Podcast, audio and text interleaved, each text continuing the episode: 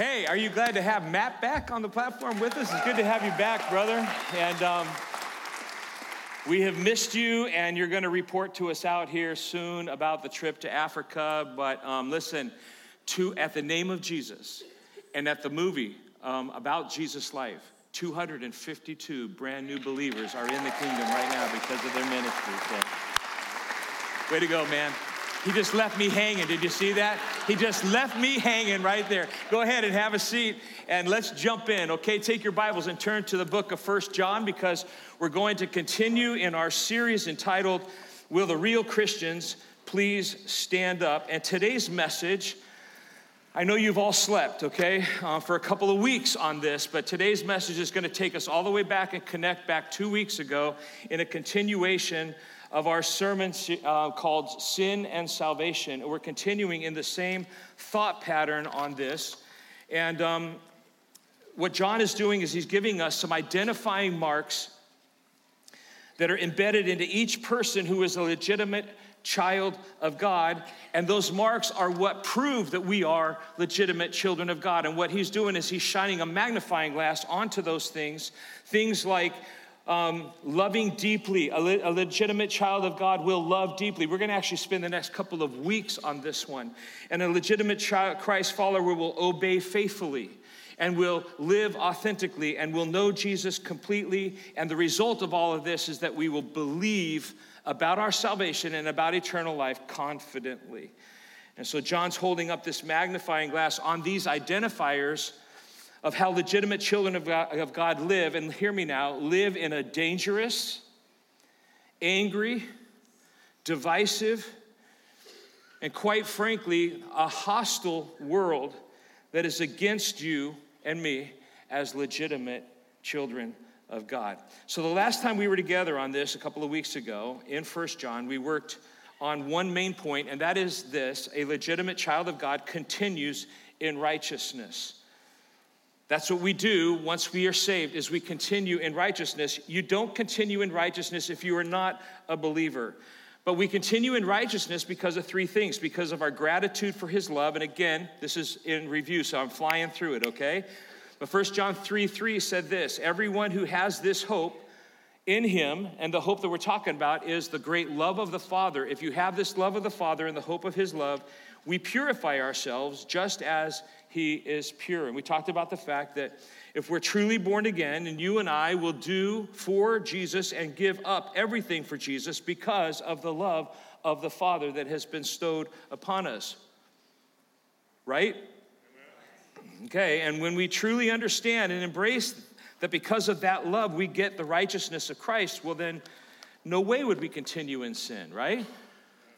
There's no way you would do that if you fully understand what you have been saved from. We continue in Christ's righteousness. Here's another reason because of the work that Jesus did on the cross. And we learn that this is called imputation, the glorious work of imputation.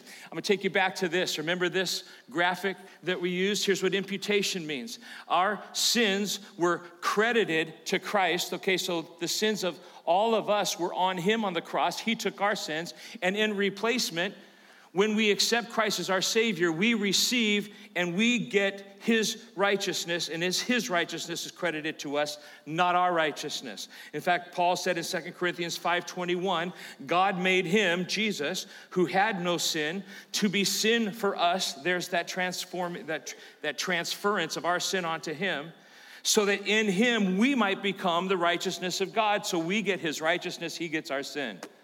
Horrible deal for him, wonderful deal for us. Amen? So after salvation, the person that he sees is not what you used to be and not what you were, but who you are now, not because of your righteousness, but because of what he has done. Christ imputed righteousness actually leads us to practical righteousness because if you truly are saved, you just simply can't help but continue in righteousness. One of the main reasons for that is because of the ministry of the seed, which is the third reason.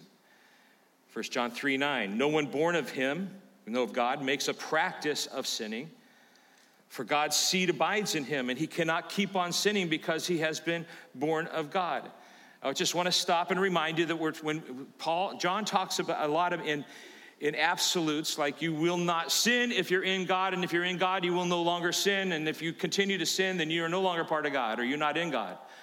And what we have been telling you and explaining to you, it's we don't, it's not about whether we're going to sin or not. Not head. We're all going to continue to sin from time to time, but we're not living in and continuing a practice of sin like we did before Christ. You will not do that. And the reason why, one of the reasons, main reasons—is because you have the Holy Spirit inside of you, the seed that has been planted in each one of us.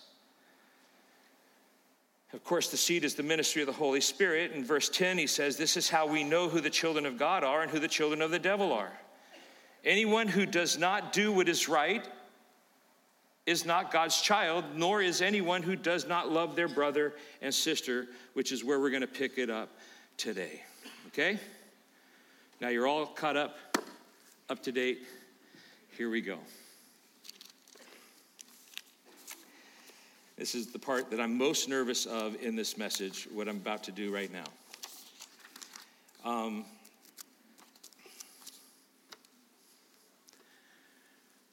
because I'm struggling.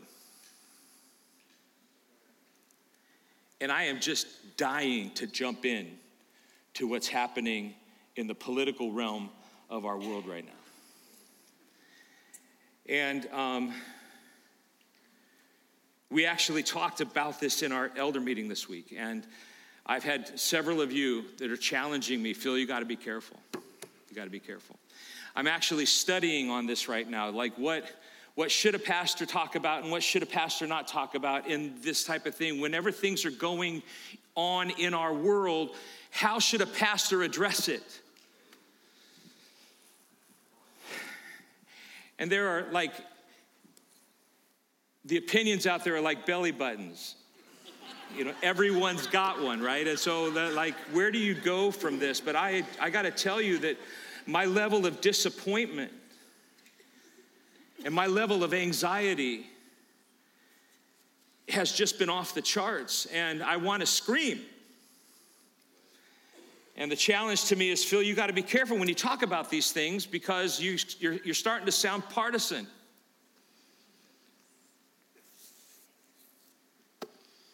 Well, I am partisan, but not in the way you think. It's not about what political party I'm on. I'm partisan to the kingdom of heaven.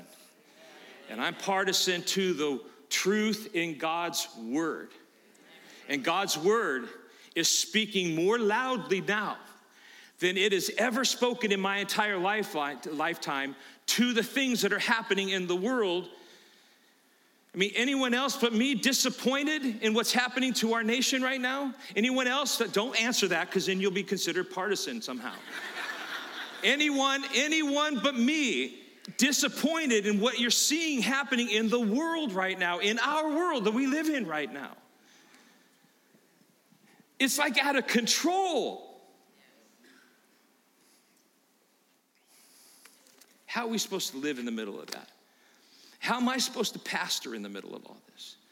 How am I supposed to lead you? Can I even talk about these issues? Should I talk about these issues? How can I take? I just want you to know that I'm not going. To slow down, Phil, because this is where I get myself in trouble, where I just like launch. But I got to tell you, I'm thinking through this right now, and yes, I can. I can say this. I think it's safe to say this. I'm not going to stop. I'm not going to stop. Now, listen, I'm not going to stop bringing to you what God's word has to say and how to bring God's word and how you're supposed to, you and I are supposed to live according to God's word in the face of everything that's happening in our world. And I don't know how to do that because I, if, I don't know how to do that without drawing your attention to what's happening here. And then we talk about what God's word says about how to live and then helping you apply that to how to live in the world. I don't know. I would be mortified to think that in any given Sunday, you come to church here or any other church and you sit and you open God's word and you read it and go, ooh, ooh, ah, yeah, that's good, that's good, that's good truth. Praise the Lord. And you close your Bible and you do not go live what you just learned. And I feel like it's my job. I know Robin, she's giving me the sign. Just calm down. I believe it's my job to help you see how to live. What a mistake it would be to be just hearers of the word and not doers of the word, but help you how to. So we're going to work on this, how to live in the face of all this stuff. Now, I'm going to do something right now that I've never done and is not our normal right now. Okay? Um, but I have invited some guests to join us today um, via video. And, um, you know, we've been hearing from First John for weeks now, and I thought it would be good to hear from 2nd and 3rd John.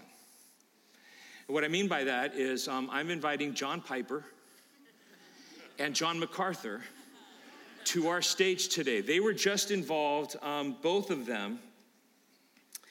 Um, and I'm going to play, and it's a lengthy clip. I just going to tell you that ahead of time. It's not two minutes long, okay? It's a lengthy clip, so you're going to have to stay with it. But they have they talk about some things that I cannot explain to you. But it, somebody somebody showed this to me and gave this to me, and I thought I, our people have to see this because they're in a Q and A, and and these are evangelical giants, you guys, and they participated a couple of weeks ago. So this is very fresh at a Puritan pastors conference in California. Now, John Piper, if you don't know who these two Johns are, okay? John Piper is 76 year old pastor, and he pastored Bethlehem Baptist Church in Minneapolis for 33 years. John MacArthur is 83 years old and has been pastoring, is still pastoring Grace Community Church in Sun Valley, California. Hard place to serve for 53 years. Now, these two men have been faithfully standing on the wall for God and His Word their whole lives, uncompromising in their stand on God's Word. And this was the question given to them, and I just have to share it with you. The question is this As things get more and more hostile towards biblical Christianity, how can we, as legitimate children of God, begin to prepare for the coming persecution? I turn your attention to the screen to hear their answer. As we look ahead in American culture, speaking about this same subject, it seems as if things are getting more and more hostile to biblical Christianity. The Puritans, of course, dealt with persecution, they dealt with hostility. For us as American Christians, how can we begin to prepare for the persecution that may very well be coming? Well, I think we have to anticipate it. Um, whatever vestiges of Judeo Christian ethics or whatever vestiges of Christianity were, were still in the, in the culture have, have, have been evacuated, they're gone. I, I wouldn't even call this a postmodern culture, I would call it a pre Christian culture. Pre? Pre Christian. This is like paganism 2.0. Okay. I it's see. as if Jesus never came. Yep. It's as if there never was a cross and a resurrection and a New Testament and a church and, and a Bible. This is, this is like Rome or like Molech worship or Baal worship. This is blatant paganism. And um, it, it is a kind of paganism that has levers to control everything with the control of the technology and social media. Um, what this, what the current zeitgeist in the world hates most is the truth. I'll give you an illustration. We won our case with the COVID lockdowns with the county and the city. There were 12 different hearings that they set up for us. The judge in our case was a man married to a man so called married. Yeah.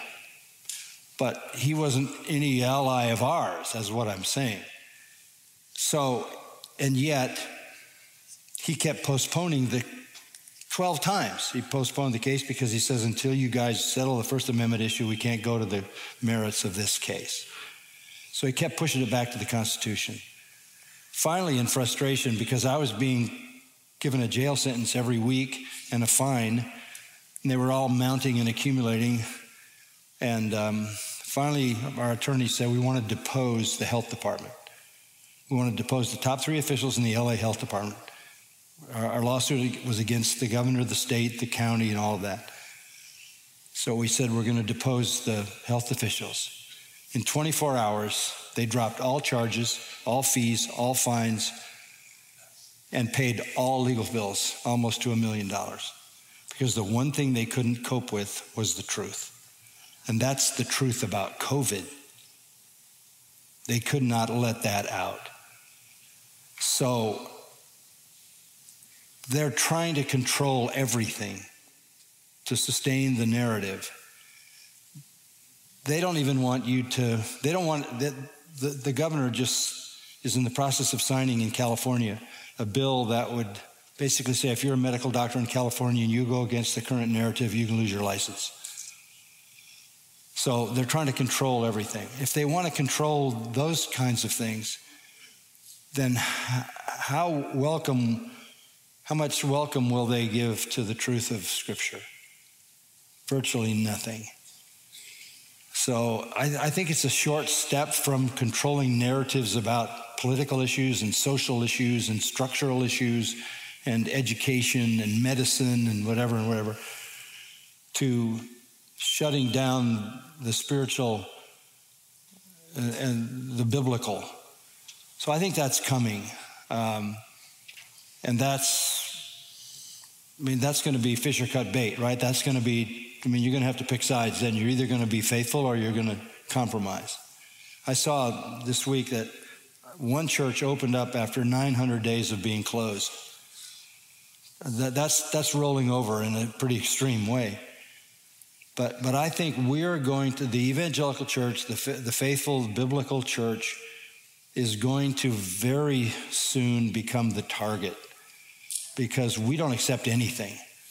Vanderbilt Hospital has a gender reassignment surgery, big part of their operation. You may have seen about it. Um, they, they will brutalize, uh, they will maim young girls and young boys um, and the head of the hospital, as a video, basically said anybody on the staff who doesn't agree with that, get another job. And then they hired a bunch of homosexual advocates to go with every child that comes in to talk to a physician.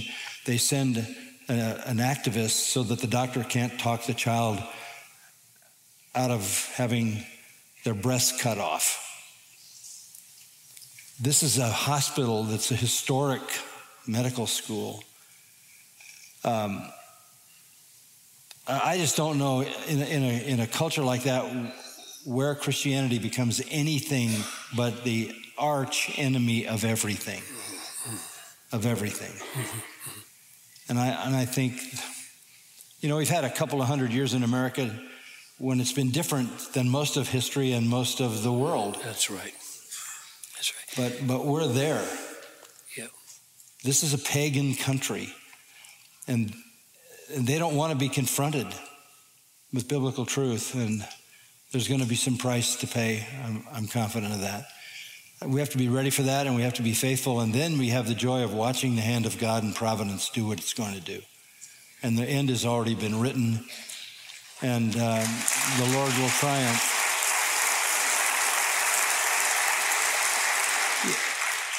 This, this country is now ruled by fear. And when people are afraid, they want somebody to protect them and, and help them. The, the primary fear from all that I can see is physical, physical death, physical health, safety, physical well being. And now you've got the medical profession turned on its head where they're, they want to kill your baby in your womb or they want to act like Frankenstein on your 13 year old or they, they want to withhold medication when you go to the hospital because big pharma controls them. So when you when you're living in a materialistic environment like this where everything comes down to protecting your physical well-being and television is like a thousand commercials in a row for medication but the whole medical world is is now under the control of people who want to do evil and, and have no compunctions about killing. And if you think that's odd, remember, I saw the latest statistics that 71 million people were killed through World War II. In what world do you kill 71 million people? and they were largely killed, with the exception of Hiroshima and Nagasaki and the A bombs. They were largely killed by bombs that could kill hundreds, but mostly by guns that killed one at a time. So, this is an evil world, and it has a massive capacity to kill and maim because its father is, is, a, is a killer and a liar. So, I think cultural protections have been pulled away. We're, we're, now we're now where the early church was. Uh, I said, you know, Governor Newsom is is Herod. He wants he wants to make sure he goes through this state and kills all the little ones. And and he would be he will be reelected here. And people can't make the connection that if he's willing to kill all the little ones in the womb and maim people, do you think he cares about you? So this is a this is a uh, this is like paganism 2.0 to me. So we have to expect to have the level of hostility that paganism gives when it dominates a culture and Christianity is is the most severe threat that it faces. Jesus said it this way He said, The world hates me because I tell them their deeds are evil. And if they hated me, they'll hate you. If you tell them their, if you stop telling them how wonderful they are, if you, if you stop the sentimental slop that you hear from Joel Osteen and the prosperity preachers, and you tell them their deeds are evil and they are in need of Jesus Christ and He alone who can save them from eternal hell, they'll hate you. And that hate is going to show up in the same kinds of hostility that is, has been characteristic of other periods of time in other places. So this is a this is a this is a really I, I was saying the other day to somebody, this, uh, this is a hard time to be a post millennialist.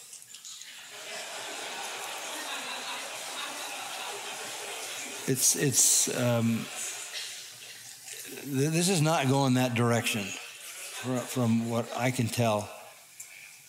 Um, but it's also a terribly hard time to be a pragmatist.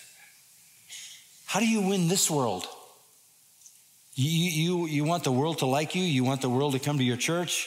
You, you, you want to turn your church into a rock concert. And you, you want to turn yourself into some kind of slick sort of comedian, TED Talk guy because you want everybody to like you and you want to win the world. You want to reach the world.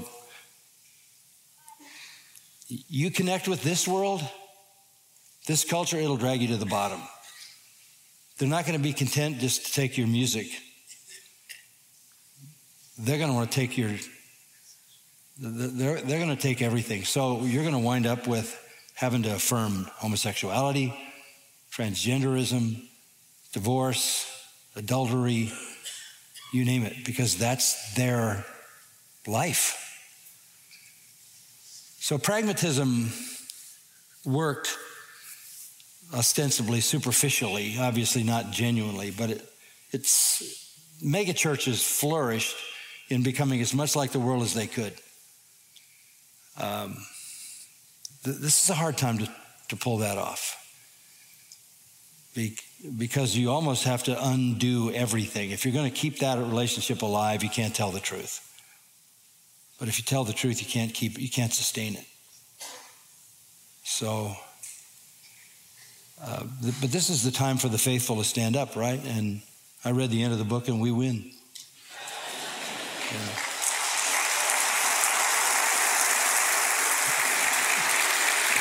Um, in answer to the question, what, how do you help people get ready for this? My, my answer would be we should have started a long time ago like from the very first sermon you came to your church, you teach your people that you are not first Americans, you're first Christians, and you're aliens and you're exiles on planet Earth. And this world owes you nothing. and you may expect suffering. And that should be preached when things are going as well as they can possibly mm-hmm. go, because it's built into the nature. So, in a sense, I'm a little uncomfortable with painting the narrative of the present moment as so extraordinary that that's the reason we need to be ready. And I don't know whether you intended that, but I, I would want from the get go, for 50 years, you help people see life is hard. You're going to suffer. If they persecuted me, they're going to persecute you. This is just plain biblical teaching. It's not peculiar to America. All over the world, people are suffering. And that would be true if America were heaven and on earth. So you, I want to prepare martyrs. I want people to go to the hardest places of the world. So, my answer to how you preach is that you, you preach the sovereignty of God, you preach the fact that suffering is to be expected, you preach the flip side of prosperity theology. The problem with prosperity theology is that it lacks a doctrine of suffering. And so, pastors, you want to build into your people capacities to suffer and not by be a, a a child born who can't talk ever, and you'll be caring for this child for the next 30 years, or it might be persecution. You don't know what it might be. So I, I think the kind of preaching that the church needs is just First Peter mm. through and through. Yeah. You preach what the Bible says about suffering. Blessed are those who are persecuted for righteousness' sake for the great is their reward in heaven.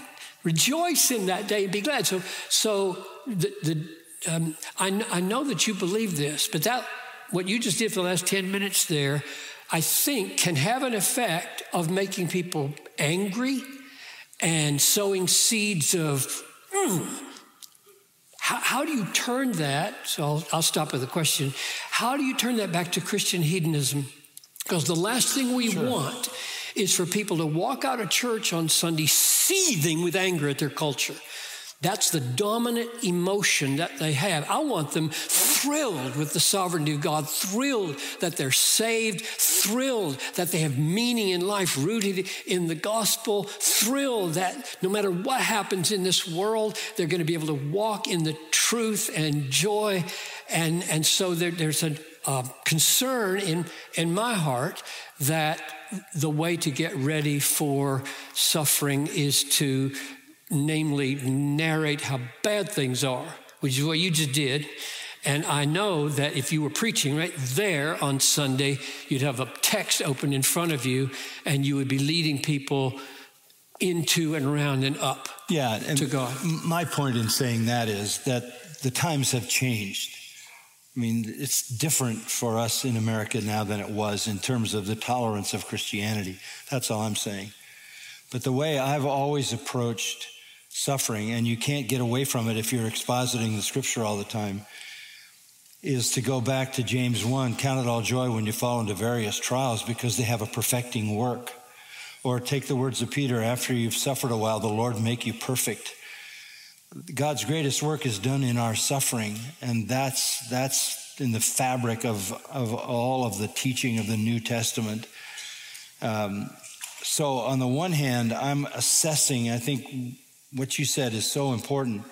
I'm simply saying it's different today, and there are things that the church has gotten away with that you're not going to be able to get away with anymore, and still be faithful because there's such hostility toward the truth. But at the same time, you not only prepare to suffer, but you prepare to see God do his best work in the suffering.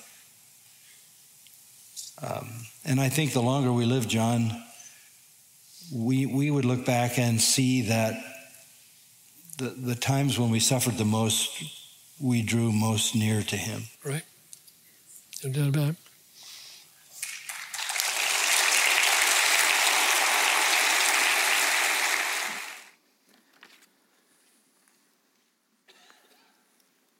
So, did they overstate it? You sure? What did, what did he say? Christianity is becoming the arch enemy of everything.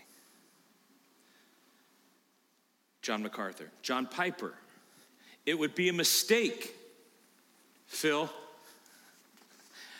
for you to charge the congregation up in anger and have them go out every week seething in, with anger and enraged against the world that is out there becoming the arch enemy of everything we believe and everything that we are. I want you to know I'm growing in this because I have an angry spot in here. I'm angry because I read, and I am, I'm just telling you, and I, and, and I know that there, see, anger is an emotion. We've already talked about this in the past. Anger is an emotion that God gives us. And to be angry is not to sin, but it, you can certainly sin in your anger, especially if it turns to bitterness and hatred. But I'm mad because I just read about, and I'm calling it the Montana Massacre. I don't know if you're keeping up with things in the world. Montana? Montana? Seriously, Montana? I think Montana is like one of the most um, uh, solid places in the world to live. In fact, I think if things get really bad, I might move to Montana.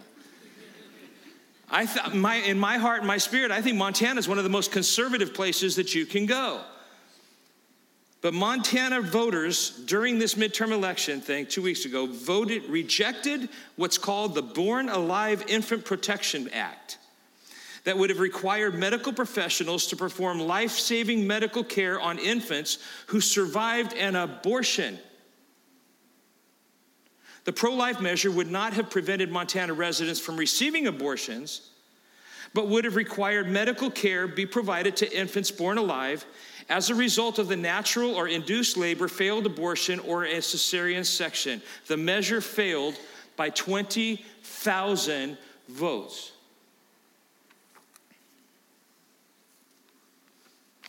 A healthcare provider performing an abortion shall take all medical, appropriate, and reasonable steps to preserve the life and health of a born alive infant who is viable. Makes sense, right?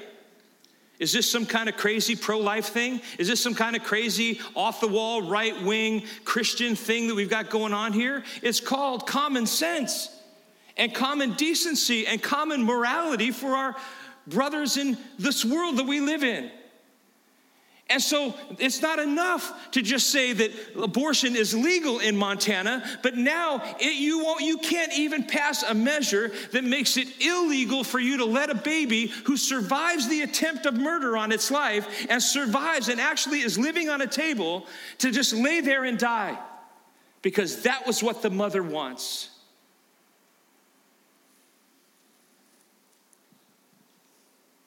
Wow. Telling you, I am so, I am so upset over this. I want to go to Montana right now and do something about it. I want to go and shout something out there. I want to go make something happen.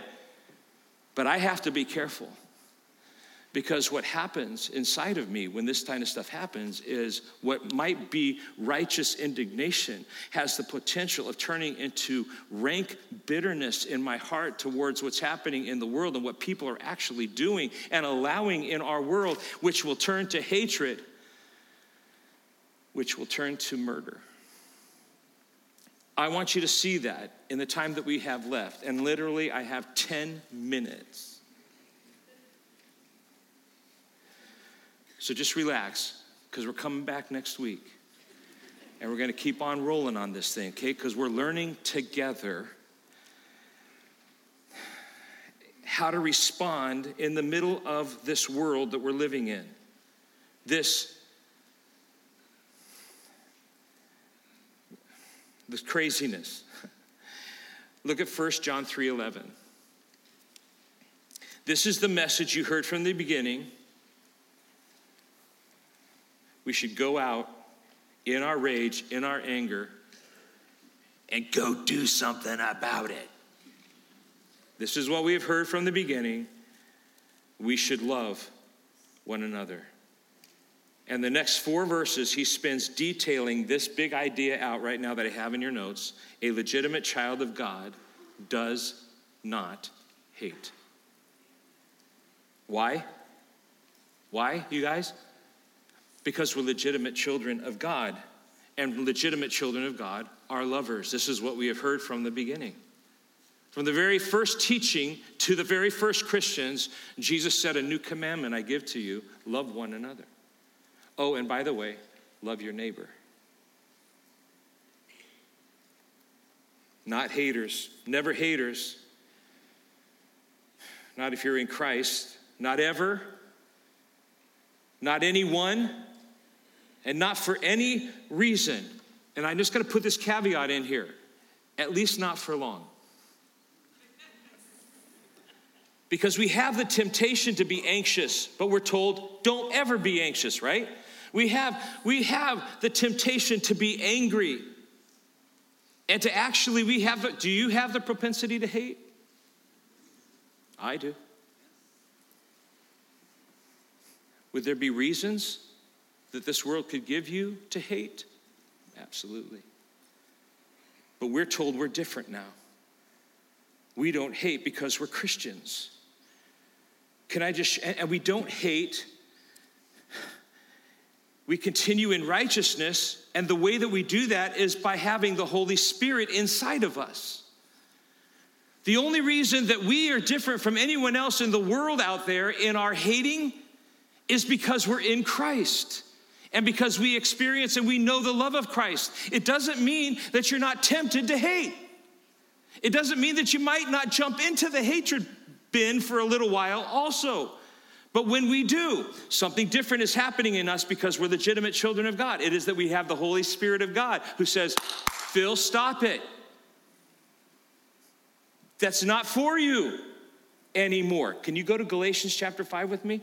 Come on, let's go to Galatians chapter 5 and see this transforming work of the Holy Spirit of God in our lives. Remember, we're talking about not perfection here. We're talking about progressive sanctification. We're talking about the process by which we are putting off all the old of our past and putting on all the new that is given to us through the power of the Holy Spirit in Jesus Christ. This is the process we're all in. And we're all there at different stages of this whole thing. And we're never going to get all the way to the end and be perfect in Jesus Christ until we die and we get glorified bodies. Just deal with that. Just accept that, okay? That you're going to fail, but we're always working towards continuing in that righteousness. And this is the work in Galatians chapter 5 that the Holy Spirit is doing. Let's read it. Let the Holy Spirit guide you. I'm starting in verse 16. Galatians chapter 5, verse 16. Let the Holy Spirit guide your lives. There's where it comes from. Then you won't be doing what your sinful nature craves. The sinful nature wants to do evil, which is just the opposite of what the Spirit wants. And the Spirit is giving us desires that are opposite of what the sinful nature desires. Anybody want to shout hallelujah at that point? There is a transforming power at work inside of each one of us called the Holy Spirit, the seed that is planted in us in order to get us to stop craving and to put down those cravings of the old man and put on the cravings of Christ and the cravings of righteousness. And the Spirit is constantly working on us in order to get us there. These two forces are constantly fighting each other.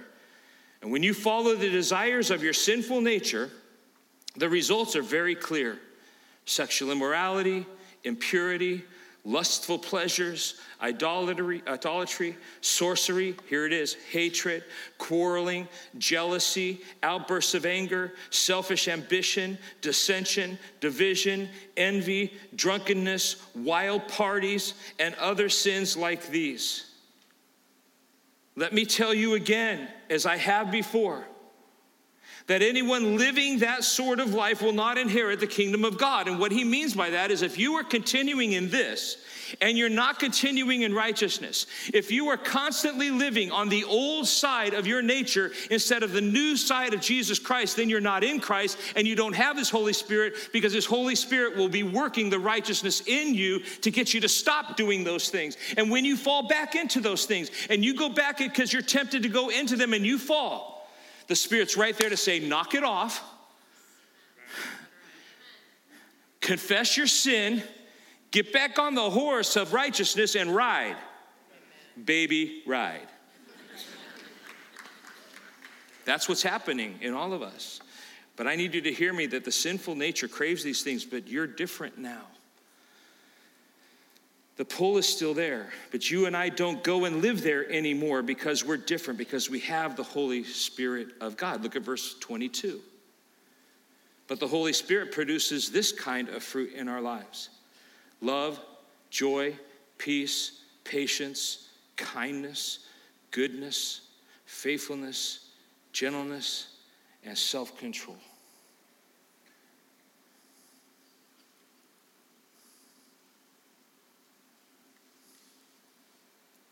Guess what?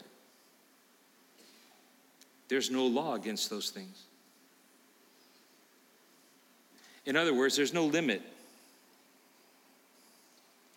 There aren't any even guidelines. There's no law on these kinds of things. In other words, have as much as you want. Fill yourself up with these things as much as you want. Live in these and absorb your life into these things.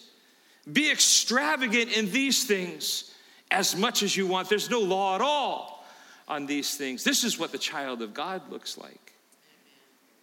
This is what we need to be growing in, not in hatred towards the things of the world, not in frustration and anxiety, certainly not fear for what is happening,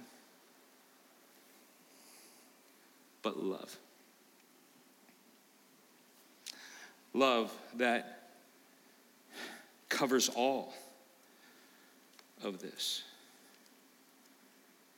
Verse 12 of 1 John 3, 1 John 11 says, um, Love, right? Love one another. This is the message. But then he goes right into this interesting discussion. Don't be like Cain Cain is the first child of Adam and Eve and who belonged to the evil one. And how do we know that he belonged to the evil one? Because he's a murderer. That's how we know. And he murdered his brother. And why did he murder him? Because of his act, because his own actions were evil and his brothers were righteous. Do you see that? Can you see that what's happening?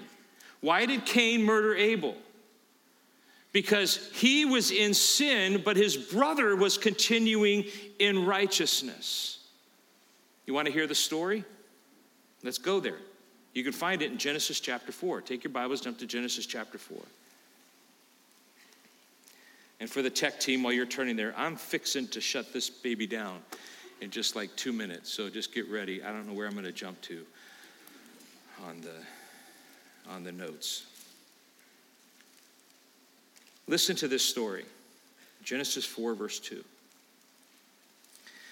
So when Cain and Abel grew up, Abel became a shepherd while Cain cultivated the ground. And when it was time for the harvest, Cain presented some of his crops as a gift to the Lord. Abel also brought a gift, the best portions of the firstborn lambs from his flock. The Lord accepted Abel and his gift, but he did not accept Cain and his gift. Now, I don't have time to go into this, but here's what was known, okay? Cain knew. God made it clear what was required, and Cain knew that his offering, though it was an offering of the best part of his land that he was producing, his vegetables, whatever it was that he was bringing, was not what God required for a sacrifice. And so the Lord accepted Abel's gift because he was being obedient. He was in righteousness. That's what John is telling us. And Cain was not. Cain was disobeying. And the Lord accepts Abel's gift, but he does not accept Cain's gift. And what happened at that point? This made Cain very angry, and he looked dejected. Why are you so angry? The Lord asked Cain. Why do you look so dejected? You will be accepted if you do what is right. But if you refuse to do what is right, then watch out. Sin is crouching at the door, eager to control you. But you must subdue it and be its master. One day, Cain suggested to his brother, Let's go out in the fields. And while they were in the field, Cain attacked his brother Abel and killed him. in this story, this is what we see murder grew out of hatred, hatred grew out of anger, and anger was birthed out of jealousy. Do you see it? I want to be you. I want what you have. And I'm willing to sin. In this case, I'm willing to kill in order to get it. And if I can't have it, then you can't have it either. I mean, this is like an elementary schoolyard thing, right? And this kind of thing never happens in the adult world, right? Well, the same message for Cain is the same message for us. Watch out. Sin is crouching at the door.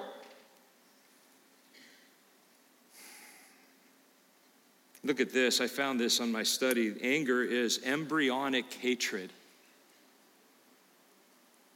And hatred is embryonic murder.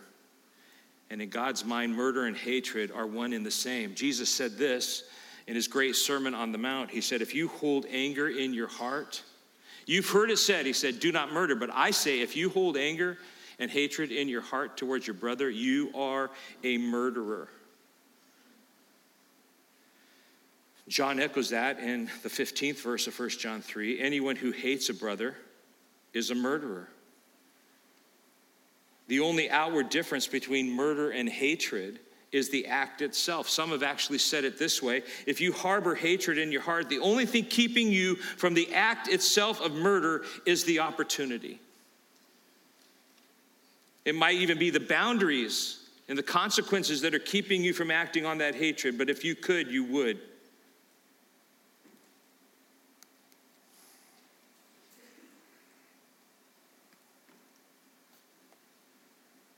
I know this. And the reason is because you have hatred in your heart. And what John wants us to know, my friends, is this the difference between a child of God and a child of the devil will be found in what you do with hatred. A true mark of a legitimate Christian is that there is no hate in him. And this truth, all by itself, is why true believers shine so brightly today because our world is so full of hate. We live in an ocean of hatred. It's all around us. It's actually, it just, just take a look. It's spewing out of every orifice the world has. It's just spewing out everywhere. Every day you see it. It's walking down the streets where you live. I mean, are you guys like me? Do you see these things where people are like just going up behind people and just cold cocking them from behind and knocking old ladies out and knocking old men down and doing what drives that kind of stuff? But the rank, wicked, evil things that are in people's hearts that's being taught and modeled to our children in the schools and in our universities and has totally engulfed our government and our politics. And in the middle of all that hatred, in the middle of all this stuff that's going on in our world and this division and hatred stands the Christian. We here we stand. In the middle of it all, called to love in the face of this hate. Called to love a world not just filled with hatred, but whose hatred is turned on and has its gaze on all of us, true, legitimate children of God.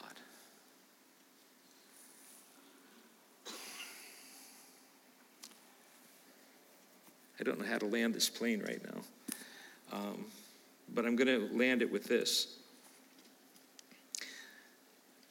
Um, John says, in how do you respond to this? If you're going to ask John, well, how do we respond to this hatred, John?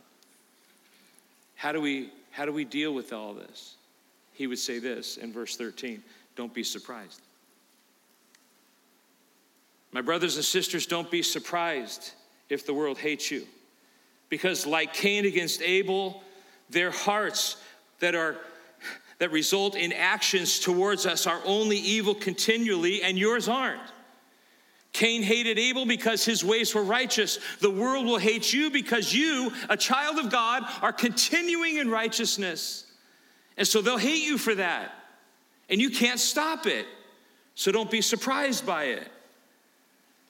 This is what they do because it is what they are. And so, Phil, stop saying to the TV, What are you guys doing? What is wrong with you? Stop turning and getting Robin involved. And stop saying to Robin, Robin, can you believe it? Listen to this. And like, I don't want to hear any more about it, Phil. You have to, Robin. You have to. Stop being so surprised that these things are happening in the world, my friends. This is what they are, this is what they do. And it's getting worse and worse. And the Bible tells us it's going to. You know, every time I say that, you guys look at me like, oh, here he goes again. I wish I had a message of this. Everything's coming up roses tomorrow. Jesus just washed the earth with snow. And little poppies are going to pop up tomorrow. And everything's going to be great. I wish I had a message of that for you. I don't. The message is don't be surprised the world hates you. That's what they do to people who continue in righteousness. You're going to drop us there, Phil? Yes, I am. Next week, and the next, actually, the next couple of weeks, we're going to explore, we're going to dive in and explore what it means to live a life of love, how to be filled up with that how to live it out and actually spill it out onto everyone out in the world that's trying to kill us. Because that's what hatred turns into. And so I got some really good news coming. I got some really great things we're going to talk about. And we're going to go out equipped on living a life for the world, for the world, those who hate us, and go out there and love them to death. Love them to Jesus. That's what it's all about. You up for it?